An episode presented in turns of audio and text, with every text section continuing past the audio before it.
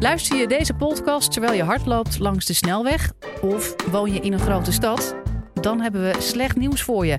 Door fijnstof is het namelijk behoorlijk slecht gesteld met de luchtkwaliteit. Hoe dat zit, hoor je van hoogleraar preventieve geneeskunde Onno van Schaik van Universiteit Maastricht. Hij beantwoordt de vraag: hoe komt het dat we allemaal ongemerkt twee pakjes peuken per week roken? Dit is de Universiteit van Nederland. Waarom roken we allemaal ongemerkt bijna twee pakjes sigaretten per week? Het heeft te maken met fijnstof. En daar gaan we het uh, nu over hebben. Ik ben hoogleraar preventieve geneeskunde. Werk bij de Universiteit van Maastricht en doe al jarenlang onderzoek naar preventie van chronische ziekten. Met name longziekten, hart-vaatziekten. En in die zin ben ik ook bezig met stoppen met roken. Eh, wat zijn de effecten van roken, maar ook wat zijn de effecten van fijnstof, luchtvervuiling op onder andere de longen. Het eerste onderzoek waar ik mee bezig was, nu alweer bijna twintig jaar geleden, was vanuit de Universiteit van Maastricht dat we onderzoek deden naar de A2. Misschien kunt u zich nog herinneren, de A2 voordat die ondertunneld was. Die A2 die door Maastricht heen loopt met schooltjes en allemaal flats daarlangs. Als je op vakantie ging, dan kwam je er altijd langs. Moest je eindeloos wachten met die stoplichten. Um, dat, wat wij gedaan hebben, is we hebben gekeken naar de kinderen die daar op school zitten. Basisscholen langs de A2. En die hebben we gemeten. De longen, we hebben gekeken naar de klachten. En die hebben we vergeleken met kinderen die elders in de stad zaten. En het was voor ons echt een schokkende ontdekking. Dat ze niet alleen meer hoestklachten hadden, maar dat ze ook beduidend meer lagere longfunctie hadden. En dat was eigenlijk een reden om daar veel verder onderzoek naar te gaan doen. Het is ook een van de redenen geweest dat uiteindelijk die A2 ondertunneld is. En, eh, misschien heeft u er al gebruik van gemaakt op dit moment van die tunnel. Het is geweldig als je in Maastricht woont nu op dit moment. Maar dat is de enige manier om zeg maar, die blootstelling aan fijnstof, om daar wat aan te doen. Wat is nou precies fijnstof? Is er goed fijnstof? Is fijnstof altijd slecht? Als je bijvoorbeeld op een van de eilanden van de Waddenzee, dus een van de Waddeneilanden woont, ik noem maar wat Vlieland. Wat denkt u, word je dan blootgesteld aan fijnstof? Logische gedachte is dat je niet blootgesteld wordt aan fijnstof. Maar je wordt blootgesteld aan heel veel fijnstof daar. Alleen het is gezond fijnstof. Het is namelijk zeezout. En dat kan helemaal geen kwaad. Dat is zelfs gezond voor de longen. We hebben ook heel ongezond fijnstof. En dat is met name de fijnstof die vrijkomt bij verbranding, bij verbrandingsprocessen. Dan kun je dus denken aan uitstoot van verkeer. Dieselmotoren zijn het slechtste. Vrachtauto's die zijn heel erg slecht. En, ehm, maar je kunt ook denken aan verbranding de fabrieken, bijvoorbeeld vuilverbrandingsfabrieken. In het algemeen is het zo dat hoe kleiner het fijnstof, hoe erger of het is. Je ziet fijnstof, zie je niet. Het is eigenlijk een soort sluipmoordenaar. En hoe kleiner fijnstof is, hoe erger of het is. Moet zich voorstellen, u zit op dit moment te ademen. Grote deeltjes, die slaan achter in de keel neer. Die kunnen die bocht niet maken. De iets kleinere deeltjes, die komen wel wat dieper in de longen, maar die komen vast te zitten in de trilharen die er zitten. En dat is een soort rupsysteem waarbij die deeltjes omhoog getransporteerd worden en dan uiteindelijk weer uitgehoest worden. En die kunnen dus geen kwaad. De allerkleinste deeltjes, dat zijn de deeltjes die het diepst in de longen komen. En die doen het meeste kwaad. En dat zijn die deeltjes die wat we dan noemen de PM2,5 zijn. Dat zijn dus deeltjes die dus heel erg klein zijn, kleiner dan 2,5 micrometer. Nou heeft de EU die heeft richtlijnen opgesteld omdat het belangrijk is dat we met elkaar proberen om dat ongezonde fijnstof zo laag mogelijk te maken. Dus wat ze nu gemaakt hebben, ze hebben gezegd, er mag niet meer dan 25 microgram per kubieke meter magazijn aan fijnstof. En dat is een norm. Daaronder is er nog steeds wel, op het moment dat je blootgesteld wordt aan schadelijke deeltjes, nog een kans dat je ervan ziek wordt. Maar daarboven neemt die kans echt aanzienlijk toe. Ook de kans op overlijden neemt aanzienlijk toe. En de Gezondheidsraad die heeft vorig jaar is die met een rapport gekomen.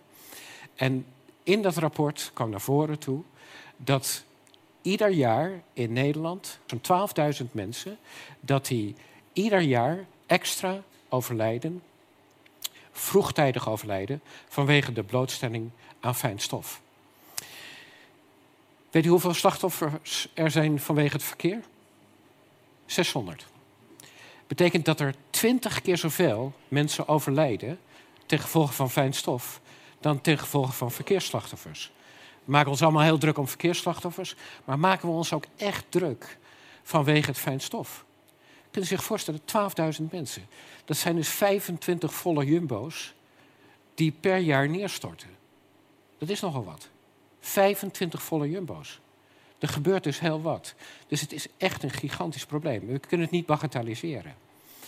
En dat betekent ook dat er in Nederland voor gekozen is om voortdurend te meten. Er zijn grootschalig wordt er in Nederland wordt er gemeten op allerlei plekken. Op dit moment is Rotterdam kampioen in vervuiling. Dus dat betekent in Rotterdam rook je toch wel ongeveer zeven sigaretten per dag rook je mee vanwege die luchtvervuiling. In Amsterdam is het ietsje beter. We hebben even gemeten hier. Op dit moment zit het op zes. U, u overlijdt niet vanavond. Het, het komt allemaal goed. Maar het laat wel zien dat er echt wat aan de hand is. Dus je kunt gewoon, op het moment dat je blootgesteld wordt, is er wel een serieus uh, probleem is er aan de hand. Dat betekent ook dat ik voor mezelf, ik weet niet wie van u hard loopt, maar dat ik voor mezelf heb ik echt al jaren geleden heb ik besluit genomen, ik loop niet meer hard langs de snelweg. Want dan word ik gewoon blootgesteld aan een hoop troep. Dus hetzelfde als hardlopen en tegelijk aan het roken zijn. Nou ja, ik kan je voorstellen, dat, dat is niet gezond. Dat is gewoon niet lekker. Wat wij op dit moment doen, is um, wij uh, zijn bezig met onderzoek, onder andere in India. We zijn aan het kijken naar hoe erg nou op dit moment de luchtvervuiling is in India. New Delhi, misschien weet u het, misschien heeft u iets meegekregen in de media. New Delhi is de meest vervuilde stad in de wereld. Ik had het net over 25. In New Delhi is het op dit moment 400 tot 800. Dat is dagelijks. Dus er zijn niet dagen dat het beneden de 400 is. Dat betekent dat als je daar aankomt, ik kom maar regelmatig, vlieg daar naartoe en dan zie je eh, op je app dat het prachtig stralend weer is, maar je gaat er door een deken van fijn stof ga je heen met vliegtuig en zo'n 10 meter boven de grond zie je nog steeds niet de landingsbaan. Zo, zo erg is het. Het is echt een hele dichte mist waar je doorheen gaat. In het zuiden van India zijn we bezig met in sloppenwijken. En een van de problemen waar, we, waar we tegenaan lopen, is dat de mensen in India koken op open vuur. Met name de arme mensen die koken op open vuur. Kinderen, moeders die blootgesteld worden aan open vuur. En hier spreken we niet over 400 tot 800, maar hier spreken we over 1500. Dus het zijn echt gigantische concentraties. Dat betekent, het is absoluut doodsoorzaak nummer 1 van kinderen in sloppenwijken. Wat we nu gedaan hebben, is om te kijken of we een oplossing kunnen bedenken voor deze kinderen. Wat we gedaan hebben is, kunnen we samen met sloppenwijkbewoners oventjes maken, zodat um, zij minder blootgesteld worden aan rook.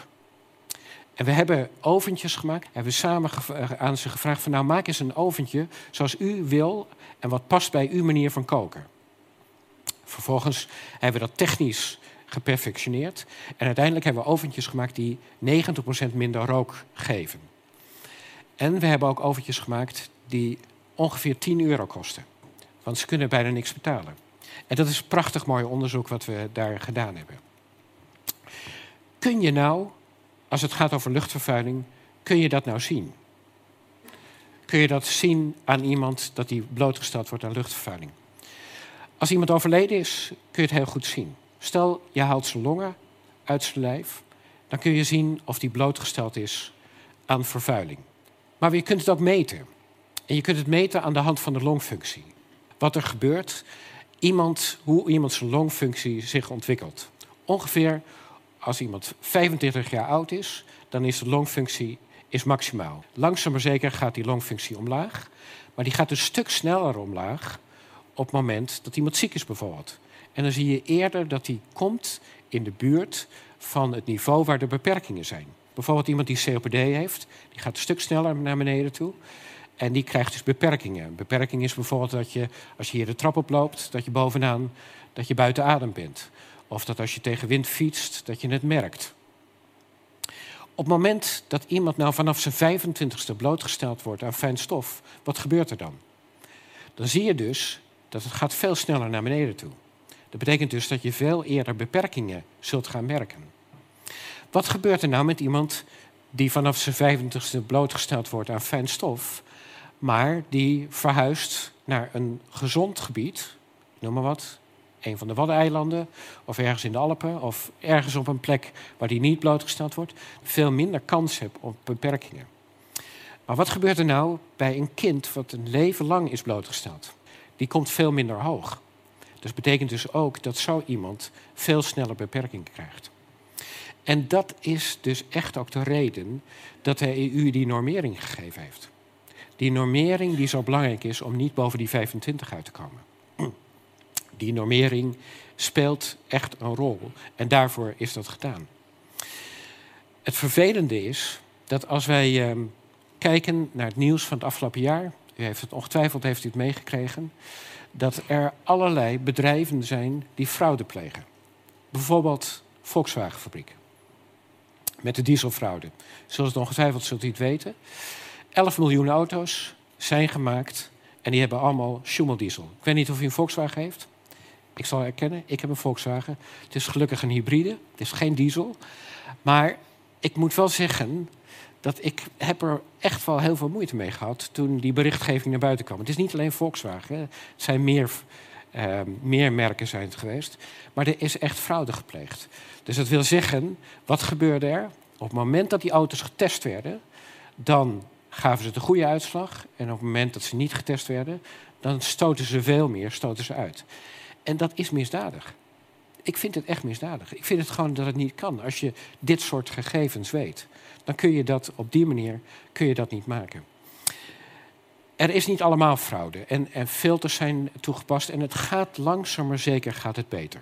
Dat moeten we echt wel zeggen. Het gaat echt langzaam zeker gaat het beter. En wat wij nu ook zien is dat langzaam maar zeker wordt het fijnstofgehalte in Nederland wordt wat beter.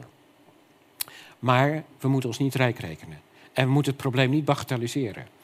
En als ik dan terugdenk aan het vorige kabinet en de vorige minister van Verkeer en Waterstaat, wat heeft hij gedaan? Die heeft nogal wat snelwegen, heeft ze van 120 naar 130 gebracht. Dat geeft geen tijdswinst, nauwelijks tijdswinst. Het is niet meer dan een minuut wat je gemiddeld dan uh, sneller ergens bent. Maar het geeft wel een behoorlijke toename in de fijnstof. En dat is dus heel onverstandig. Dat moeten we dus gewoon niet doen. We moeten dus gewoon stemmen op partijen die gewoon de boel weer omlaag brengen. Want dit is gewoon niet goed. Dit is gewoon. Eh, en we moeten ook echt onze politici daarop aanspreken dat dit gewoon niet kan. Moeten we nou met elkaar voor een tientje naar Barcelona toe willen? Is dat nou goed? Moeten we niet gewoon accijns op kerosine heffen? Want het probleem, we lossen het niet op. Het is echt zo dat bij een vliegtuig er nog veel meer fijnstof komt. Dat noem je ultrafijnstof. Dat zijn de allerkleinste deeltjes. Dus dat kan echt kwaad. Het is een beetje een somber verhaal tot nu toe. Ik ga nu wat hoopvolle dingen ga ik noemen. Want wat kunnen we er gewoon met elkaar aan doen? Want we kunnen wel degelijk kunnen we er wat aan doen. Ik ga u een aantal punten ga ik u noemen. Meer gebruik maken van de fiets en van de OV. Elektrische auto's. Als het kan, hybride of elektrische auto's. Probeer het te doen. Probeer het te kopen. Derde is filters op diesels en geen Schumo-diesel. Vierde is restrictief parkeerbeleid. Het is ontzettend belangrijk dat we niet parkeerterreinen in de stad hebben, maar dat we zoveel mogelijk restrictief parkeerbeleid. Het kost moeite, zeker als je in een grote stad woont. Geen plastic verbranden in allesverbranders. Werkt het? Absoluut. Het werkt absoluut. We hebben voorbeelden in de wereld. Bijvoorbeeld Mexico City is van de meest vervuilde stad in de wereld. Vanwege al deze maatregelen die genomen zijn, is het aanzienlijk veel beter gegaan. Dus het werkt. Het helpt absoluut. In Amsterdam, in Rotterdam, Utrecht zien we op ogenblik dat bepaalde gebieden dat je niet meer eh, mag komen met vervuilende diesels. Het is goed beleid. Misschien kost het even moeite, maar het is wel goed beleid. En het werkt ook wel. Dus het helpt absoluut. Wat ongelooflijk belangrijk is, is dat we uiteindelijk, kom ik even terug op het roken, dat we naar een situatie toe moeten dat het niet meer normaal is. Dat we in zoveel luchtvervuiling zitten. Zoals het nu niet meer normaal is om te roken. Dat was het 50 of misschien zelfs 20 jaar geleden, was het nog wel normaal. Ik noemde het er straks al. Het is cafés, mag niet meer gerookt worden. Mogen zelfs niet meer aparte rookruimtes mogen zijn. Het is heel actueel. We pikken het niet meer. We willen het niet meer. En ik denk dat we die kant ook op moeten. Als het gaat over luchtvervuiling. We kunnen dingen veranderen. Absoluut. We hebben het zelf in de hand. En uiteindelijk hoop ik dat we tot een situatie zullen komen. dat alleen maar degenen die nog echt roken. de enige zijn die echt nog moeten stoppen met roken. Dank u wel voor uw aandacht.